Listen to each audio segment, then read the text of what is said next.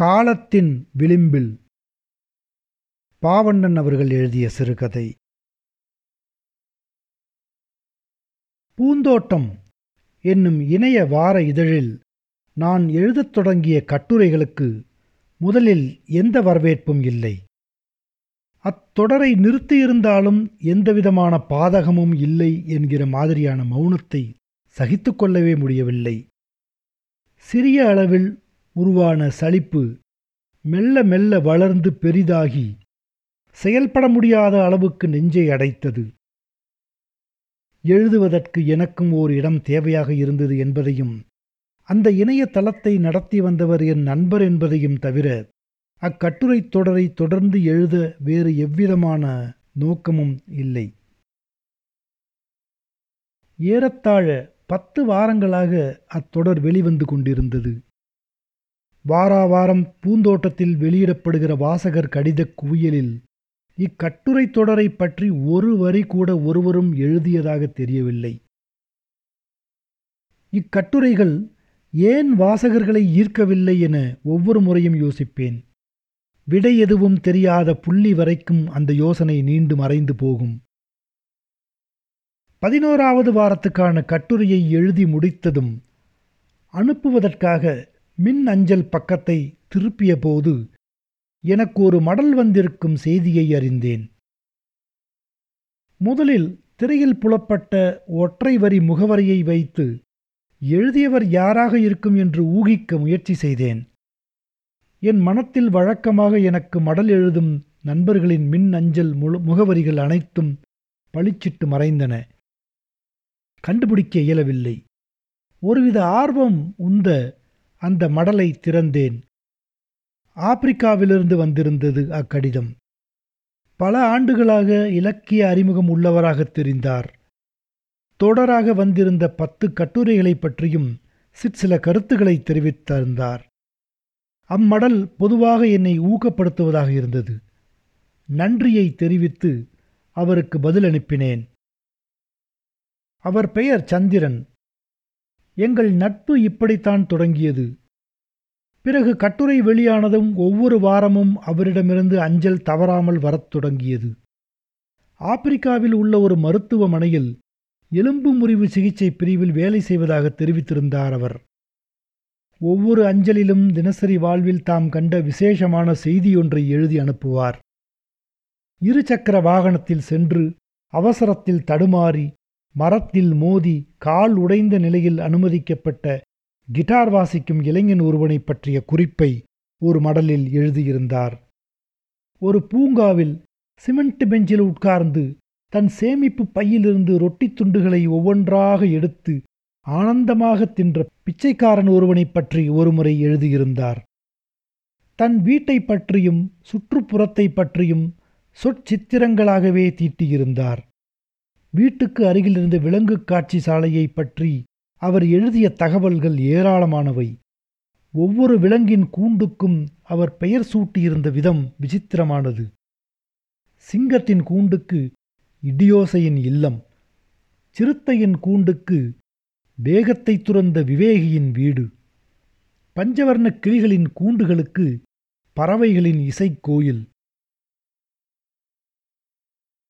பெங்களூர் நகரை விட்டு வெகு தொலைவு தள்ளியிருக்கும் ஹுடி என்னும் கிராமத்தில் ஆஷ்ரயா என்கிற பெயரில் இயங்கும் முதியோர் இல்லத்தை தெரியுமா என்று ஒரு முறை கேட்டிருந்தார் சந்திரன். அச்சமயத்தில் எனக்கு அதை பற்றி ஒன்றும் தெரிந்திருக்கவில்லை.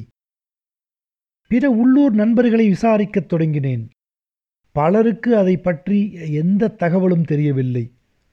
ஒருவர் மட்டும் அது ஒரு முதியோர் இல்லம் என்றும் சேவை மனப்பான்மை கொண்ட சிலரால் நடத்தப்பட்டு வருகிறது என்றும் சொன்னார். திருமணமாகாத தன் சகோதரிகள் இருவரும் ஒவ்வொரு ஞாயிறு அன்றும் அந்த முதியோர் இல்லத்துக்குச் சென்று அங்கு தங்கியிருக்கிற முதியோர்களுடன் பேசியும் பழகியும் அவர்கள் தேவையை நிறைவேற்றியும் ஊக்கமூட்டியும் வருவதையும் வழக்கமாக கொண்டவர்கள் என்றும் சொன்னார். அந்த தகவலை அன்று இரவே நான் சந்திரனுக்கு அனுப்பினேன். அன்று இரவே நான் சந்திரனுக்கு அனுப்பினேன். அதற்கப்புறம் இரண்டு மாதங்கள் அதை பற்றிய பேச்சே இல்லை. ஒரு நாள் திடீரென்று தன் பெரியம்மா அந்த இல்லத்தில் சேர்க்கப்பட்டிருப்பதாகவும் தன் சார்பில் அவரை பார்த்துவிட்டு வரவேண்டும் என்றும் கேட்டிருந்தார். என் ஓய்வு நாளுக்காக காத்திருந்த இடைவெளியில் அவரிடமிருந்து விரிவான மடல் ஒன்று வந்தது. இருபது ஆண்டுகளுக்கு முன்னால் தனக்கு ஆப்பிரிக்காவில் வேலை கிடைத்தது என்று தன் மடலை தொடங்கியிருந்தார் சந்திரன். தாயார் மட்டுமே அவருக்கு உண்டு. முதல் இரண்டு ஆண்டுகள் ஆப்பிரிக்காவில் தனியாகவே வாழ்ந்தார் சந்திரன். பிறகு இந்தியாவுக்கு திரும்பி தாயாரையும் தன்னோடு அழைத்துச் சென்றார். தாயாருக்கு பிரியமான சகோதரி ஊரில் இருந்தார். ஏழை குடும்பம் ஆறு பிள்ளைகள் முடிந்தவரை பெரியம்மாவின் குடும்பத்தையும் தாங்கியே வந்தார் சந்திரன். ஆப்பிரிக்க பெண்ணொருத்தியை மணந்து கொண்டு இல்வாழ்க்கையை தொடங்கினார். நான்கு ஆண்டுகளில் இரண்டு குழந்தைகளுக்கு தந்தையானார். பேரப்பிள்ளைகளோடு ஆனந்தமாக ஆடி பொழுதுபோக்கிய அம்மா வெகுகாலம் உயிருடன் இல்லை. மூளை காய்ச்சலால் பாதிக்கப்பட்டு மருத்துவமனையில் இறந்து போனார். இடைக்காலத்தில் இந்தியாவில் பெரியம்மாவின் நிலையும் மோசமானது. ஆறு பிள்ளைகளும் ஆறு விதமாக வளர்ந்தார்கள். சந்திரன் அனுப்பிய பணத்தையெல்லாம் தாய்க்கு தெரிந்து பாதியும் தெரியாமல் பாதியுமாக சாப்பிட்டு தீர்த்தார்கள். மூத்தவன் சதா காலமும் குடிபோதையில் மிதந்தான். இரண்டாவது மகன் சம்பாதித்த பணத்தையெல்லாம் விபச்சாரத்தில் அழித்தான். மூன்றாவது மகனும் நான்காவது மகனும் உள்ளூரிலேயே திருட்டு வழக்கொன்றில் அகப்பட்டு சிறையிலிருந்து தப்பித்து மும்பை பக்கம் ஓடிப்போனார்கள் பள்ளி இறுதி முடிந்ததும் இராணுவத்தில் சேர்ந்து ஊரையே மறந்து போனான் ஐந்தாவது மகன். ஆறாவது பையன் ஒரு வக்கீலிடம் குமாஸ்தாவாக இருந்தான். அலுவலகத்துக்கு எதிரே இருந்த ஆயத்த ஆடை அங்காடியில் வேலை பார்த்த ஒரு பெண்ணோடு பழகி திருமணம் செய்து கொண்டான். மனைவியை உள்ளே அழைத்து கொண்டதும் பெரியம்மா வாசலுக்கு மாற்றப்பட்டார். மனமுடைந்த பெரியம்மா தன் துக்கத்தையெல்லாம் யாரோ ஒருவர் மூலமாக கடிதமாக எழுதி சந்திரனுக்கு அனுப்பினார். பெரியம்மாவின் துயரம் தன் அம்மாவின் துயரமாக தெரிந்தது சந்திரனுக்கு. இணையதளங்களில் தேடி தேடி பெங்களூருக்கு அருகே ஹூடியில் இருக்கும் ஆஷ்ரயா இல்லத்தின் முகவரியை கண்டறிந்து அங்கே சேர்ப்பதற்கான ஏற்பாடுகளை வேறொரு நண்பர் மூலம் செய்து முடித்தார். ஒரு வருடம் ஓடிவிட்டது. மாதத் தவணைகளை அங்கிருந்தபடியே நேரடியாக செலுத்தி வந்தார். சமீப காலத்தில் தொடர்ந்து வந்து கொண்டே இருக்கும் கனவுகள் அவரை பாடாய்படுத்தி வந்தன. விலங்கு காட்சி சாலையில் நின்றிருந்த போது அக்கூண்டுகளையும் முதியோர் இல்லங்களையும் சம்பந்தப்படுத்தி யோசித்த கணத்திலிருந்து அக்கனவு விரட்டத் தொடங்கிவிட்டது. பெரியம்மா பலவித விலங்குகளின் உருவத்துடன் ஒவ்வொரு முறையும் கனவில் வந்து கம்பிகளை பிடித்தபடி ஏக்கத்துடன் முறைத்து பார்ப்பதை தாங்கிக் கொள்ளவே இயலவில்லை. நினைத்தவுடன் விடுப்பெடுப்பது சாத்தியமாக இல்லை. அவர் சார்பில் இல்லத்துக்குச் சென்று அந்த பெரியம்மாவிடம் இரண்டு வார்த்தைகள் பேசிவிட்டு வர வேண்டும் இதுதான் அக்கடிதத்தின் சாரம். அடுத்த ஞாயிறு அன்று பேருந்து தடம் விசாரித்து அந்த இல்லத்துக்கு கிளம்பினேன். மூன்று பேருந்துகள் மாற வேண்டியிருந்தது இறுதியாக இறங்கிய நிறுத்தத்தின் அருகே ஓர் ஓலை குடிசை டீக்கடை மட்டும் காணப்பட்டது. ஒரே ஒரு சிகரெட் மட்டும் வாங்கி பற்ற வைத்தபடி ஆசிரமத்தை பற்றி விசாரித்தேன். டீக்கடைக்கார பெண் குடிசைக்கு வெளியே வந்து தொலைவில் தோப்பை போல காணப்பட்ட ஒரு பகுதியை சுட்டிக்காட்டி அதுதான் இல்லம் என்றாள். அது வரைக்கும் பஸ் போகாதா? இல்லத்துக்கு இதுதான் ஸ்டாப். எல்லாரும் எங்கே இறங்கி தான் நடந்து போவாங்க. நீங்கள் வெளியூரா? நான் வேடிக்கைக்காக. ஆமாம். என்றேன் வயசானவங்களை இங்கே கொண்டாந்து விட்டுட்டு ஆளுக்கு ஒரு பக்கமாக போயிடுறாங்க சார். கூழோ கஞ்சியோ ஒன்றா சேர்ந்து லட்சணமாக குடிக்கிறத விட்டுட்டு பணம் பணம்னு எதுக்குத்தான் சார் மக்கள் அலையிறாங்களோ? காலம் ரொம்ப மாறி போச்சு சார். நல்லா கவனிச்சுக்கிடுறாங்களா இங்கே? கவனிப்புக்கெல்லாம் எந்த குறையும் இல்லை சார். நூறு பேர் கவனிச்சுக்கிட்டாலும் பக்கத்தில் பெத்த புள்ள இருந்து பார்க்குற மாதிரி ஆகுமா? சொல்லுங்கள் அடிக்கடி நீங்கள் போவீங்களா? காலையில் அங்கே பால் பாக்கெட் வாங்கி போய் கொடுக்குறதெல்லாம் எங்கள் வீட்டுக்காரர் தான். உங்கள் ஜனங்க யாராவது இருக்காங்களா இங்கே? நான் வேற எகன மொகனம் இல்லாமல் ஏதோ பேசிக்கிட்டு இருக்கேன். எங்கள் ஜனங்க யாரும் இல்லை. எனக்கு தெரிஞ்ச ஒரு ஒருத்தருக்கு வேண்டியவங்க இருக்காங்க. புன்னகையுடன் சிகரெட்டை அணைத்துவிட்டு அவளிடம் விடை பெற்று நடக்கத் தொடங்கினேன். அவளுடைய தமிழ் திருவண்ணாமலை பக்கத்து மொழியைப் போல் இருந்தது. பெங்களூரின் பல புறநகர்களில் இப்படிப்பட்ட பல குரல்களை கேட்டிருக்கிறேன். நமக்கு பழக்கமான குரல் ஏதாவது காதில் விழாதா என்று நினைத்தபடி நடக்கும்போதெல்லாம் சொல்லி வைத்த மாதிரி ஒரு குரல் ஒலித்து அரை கணம் நிறுத்திவிடும். மஞ்சளாக பூ பூத்த சின்ன சின்ன முட்செடிகள் இருபுறமும் அங்கொன்றும் இங்கொன்றுமாக அடர்ந்திருந்தன. அடையாளம் கண்டுபிடிக்க முடியாத குருவிகள் எல்லாம் கிளைகளிலும் தாவி தாவி விளையாடிக் கொண்டிருந்தன. கட்டாந்தரையாக இருந்த இடத்தில் சில பிள்ளைகள் கிரிக்கெட் ஆடியபடி இருந்தார்கள். அந்த பாதை முடியும் இடத்தில் ஆஷ்ரயா என்று எழுதப்பட்ட பெயர் பலகை கண்ணில் பட்டது. அதை ஒட்டி உடனடியாக சுற்றுச்சுவர் தொடங்கியது. சுவரின் மேல் விளிம்பு வெளியே தெரியாத வகையில் சிகப்பு காகிதப் பூக்கள் அடர்ந்து பூத்திருந்தன. எல்லா இடங்களிலும் அவற்றின் கிளைகள் படர்ந்திருந்தன. வாசலில் இருந்த காவலரிடம் விவரம் சொல்லி உள்ளே நுழைந்தேன். பெரிய பூந்தோட்டத்தில் நுழைந்ததைப் போல இருந்தது. கண்ணில் பட்ட இடங்களிலெல்லாம் வகை வகையான நிறங்களில் பூக்கள் பூத்திருந்தன. இரு சேவகர்கள் மரங்களின் கீழே உதிர்ந்திருக்கும் இலைகளையெல்லாம் கூட்டி சேகரித்தபடி இருந்தார்கள்.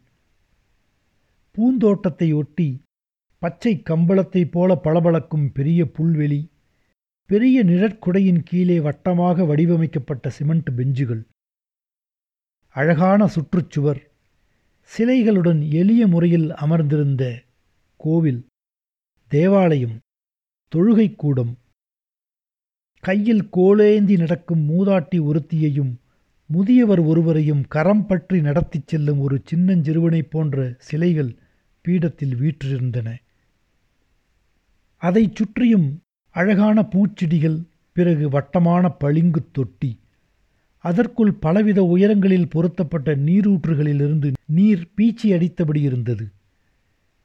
எதிரில் ஒரு சிறிய கண்ணாடி கூடம் உள்ளே நான்கைந்து மேசைகள் கூடத்தின் மீது பலவிதமான கொடிகள் படர்ந்து பச்சை பசேலென காணப்பட்டது.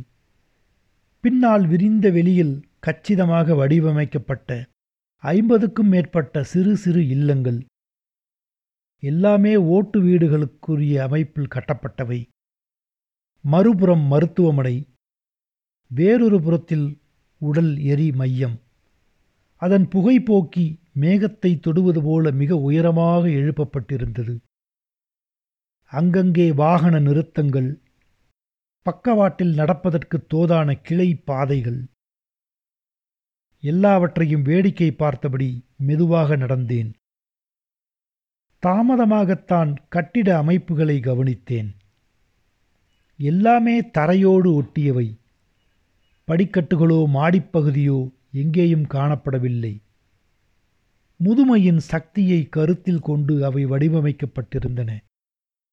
ஆனாலும் அந்த இடத்தின் தனிமை விசித்திரமான ஒரு உணர்ச்சியை என் மனத்தில் பரப்பியது. ஆள் மனதில் என்னை அறியாமலேயே ஒருவித அச்சம் பரவுவதை உணர்ந்தேன்.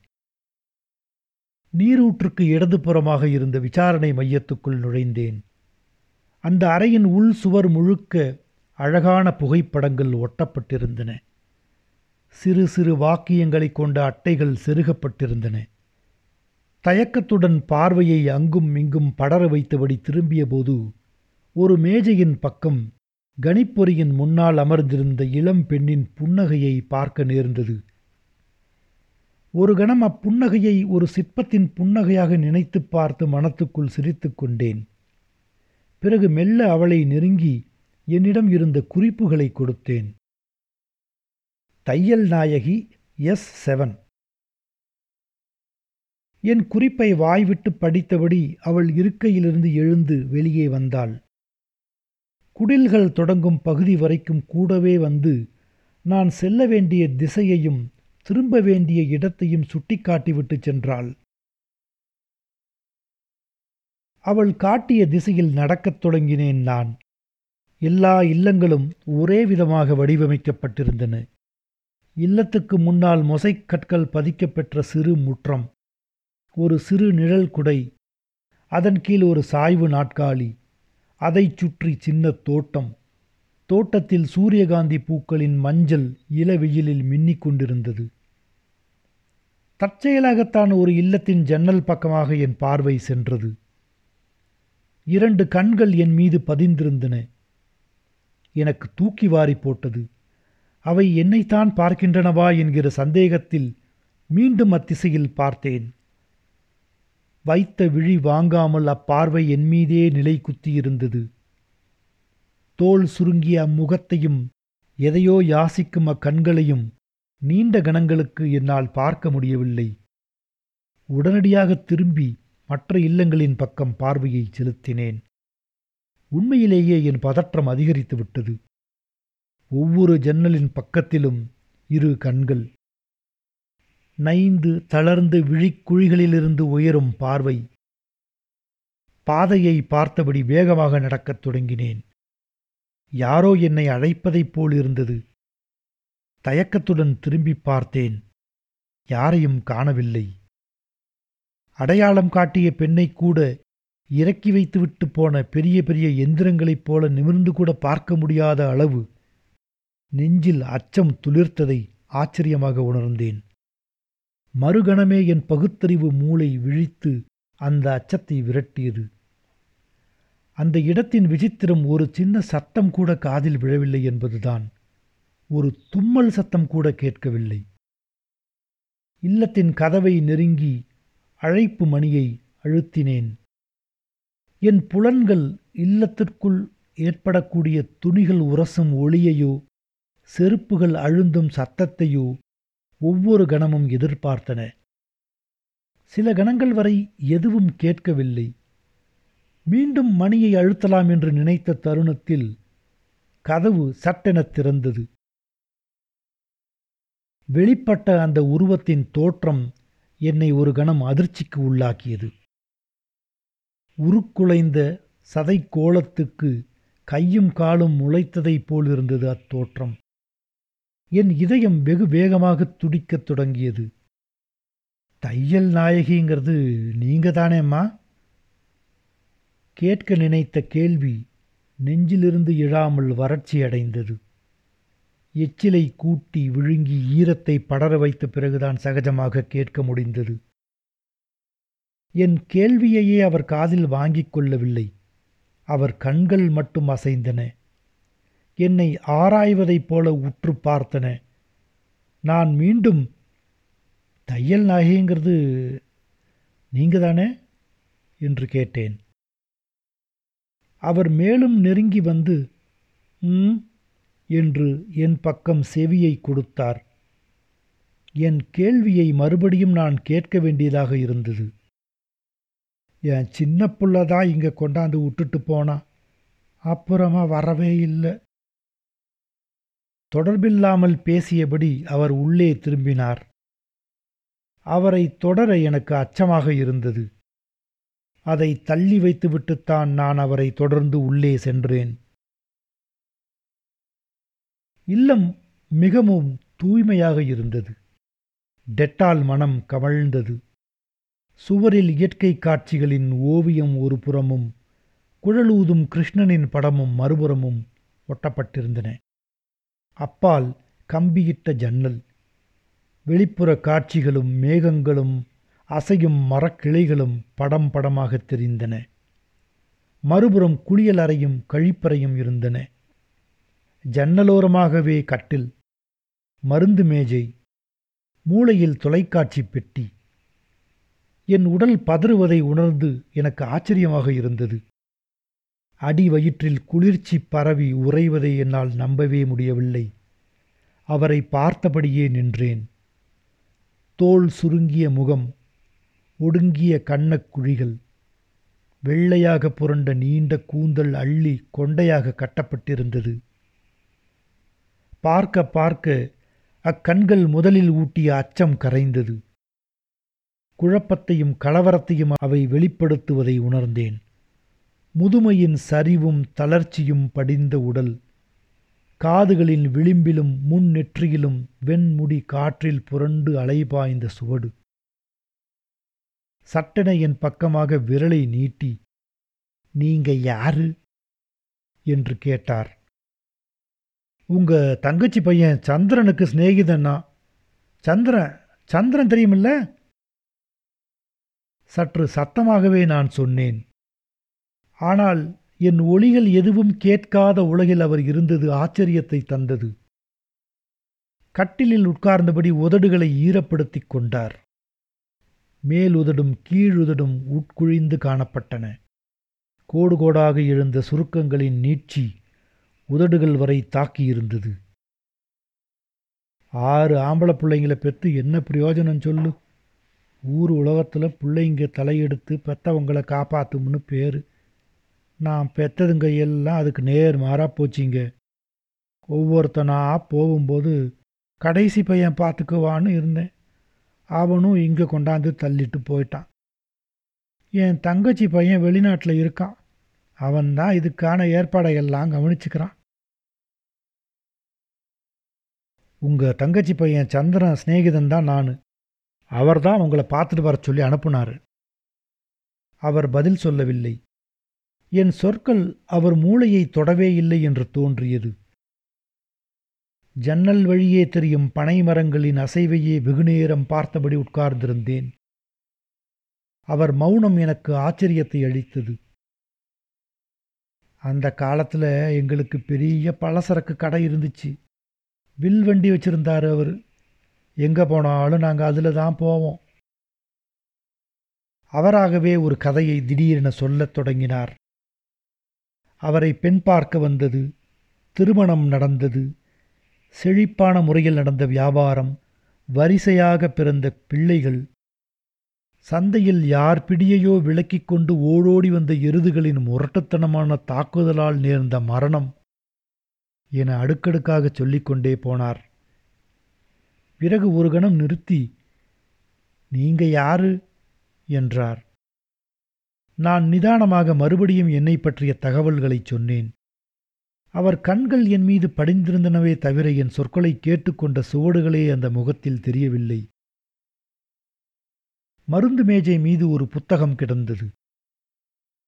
ஆசுவாசுப்படுத்திக் கொள்ள அதை எடுத்து புரட்டினேன். அதுவரை நான் பார்த்திராத புத்தகம். வெறும் படங்கள். எல்லாமே தென்னாட்டு சைவ திருத்தலங்கள். ஒருபுறம் குன்றும் மரங்களும் ஆறும் சூழ நிற்கிற கோயில்களின் கம்பீர தோற்றம். மறுபுறம் கருவறை நாயகரின் படங்கள். ஒவ்வொன்றும் ஒவ்வொரு விதமாக இருந்தது. கூடுதலாக சிற்சில பக்கங்களில் சில தூண் சிற்பங்களின் படங்களும் இடம்பெற்றிருந்தன உங்களை நல்லா கவனிச்சுக்கிறாங்களா இங்கே? சந்திரனுக்கு ஏதாவது சொல்லணுமா? அவர் எவ்விதமான பதிலும் சொல்லவில்லை. என் மனம் அதிர்ச்சியில் உறையத் தொடங்கியது. ஒரு சிற்பத்தின் முன் உட்கார்ந்து பேசிக்கொண்டிருப்பதைப் போல சங்கட உணர்வு எழுந்தது. நான் அவர் புருவங்களை கவனித்தேன். வெளுத்து வளைந்து இருந்தன அவை. கண்கள் மட்டும் இமைத்தபடி இருந்தன. சட்டென அவர் மறுபடியும் பேசத் தொடங்கினார். அவருக்கு நான்னா ரொம்ப உசுறு. எங்க போய் வீட்டுக்கு திரும்பி வந்தாலும் கையில் பூ இல்லாமல் வரமாட்டார்.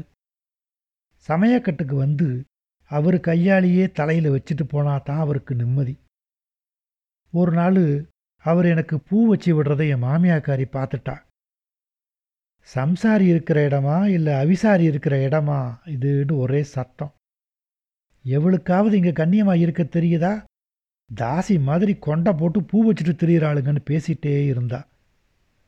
அவர் உடனே பின்பக்கமாக போயிட்டாரு. நான் சத்தம் காட்டாமல் அடுப்பு வேலையை கவனிச்சிட்டு இருந்தேன் அதுலேயும் ஒரு குத்தம் கண்டுபிடிச்சு பேச ஆரம்பிச்சிட்டா. என்ன நெஞ்செழுத்தம் பாரு இவளுக்கு.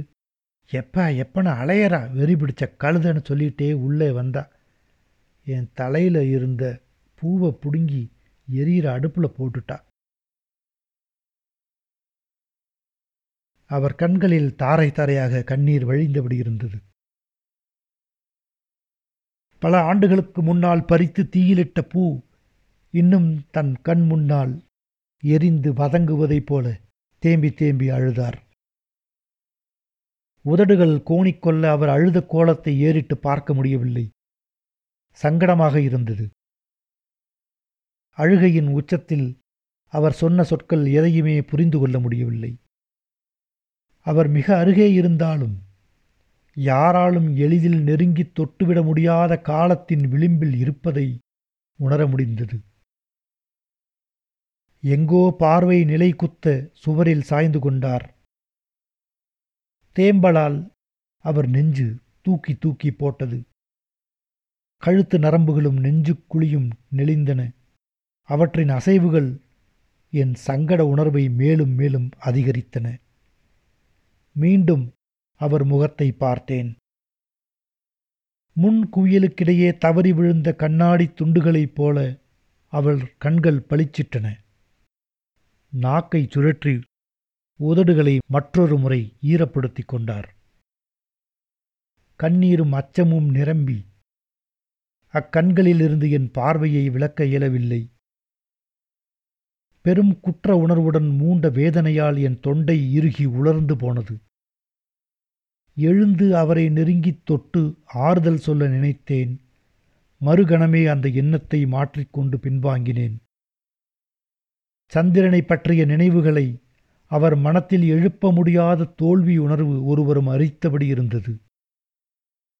அந்த உட்கூடம் ஜன்னல் திரைச்சீலை சுவர் ஓவியங்கள் கழிப்பறை கதவுகள் தென்னாட்டு சைவ திருத்தலங்கள் புத்தகம் என ஒவ்வொன்றின் மீதும் தயக்கத்துடன் என் பார்வை படர்வதையும் பெருமூச்சுடன் எழுந்திருப்பதையும் நடக்கத் தொடங்குவதையும் அவர் கண்கள் கவனித்தபடியே இருந்தன.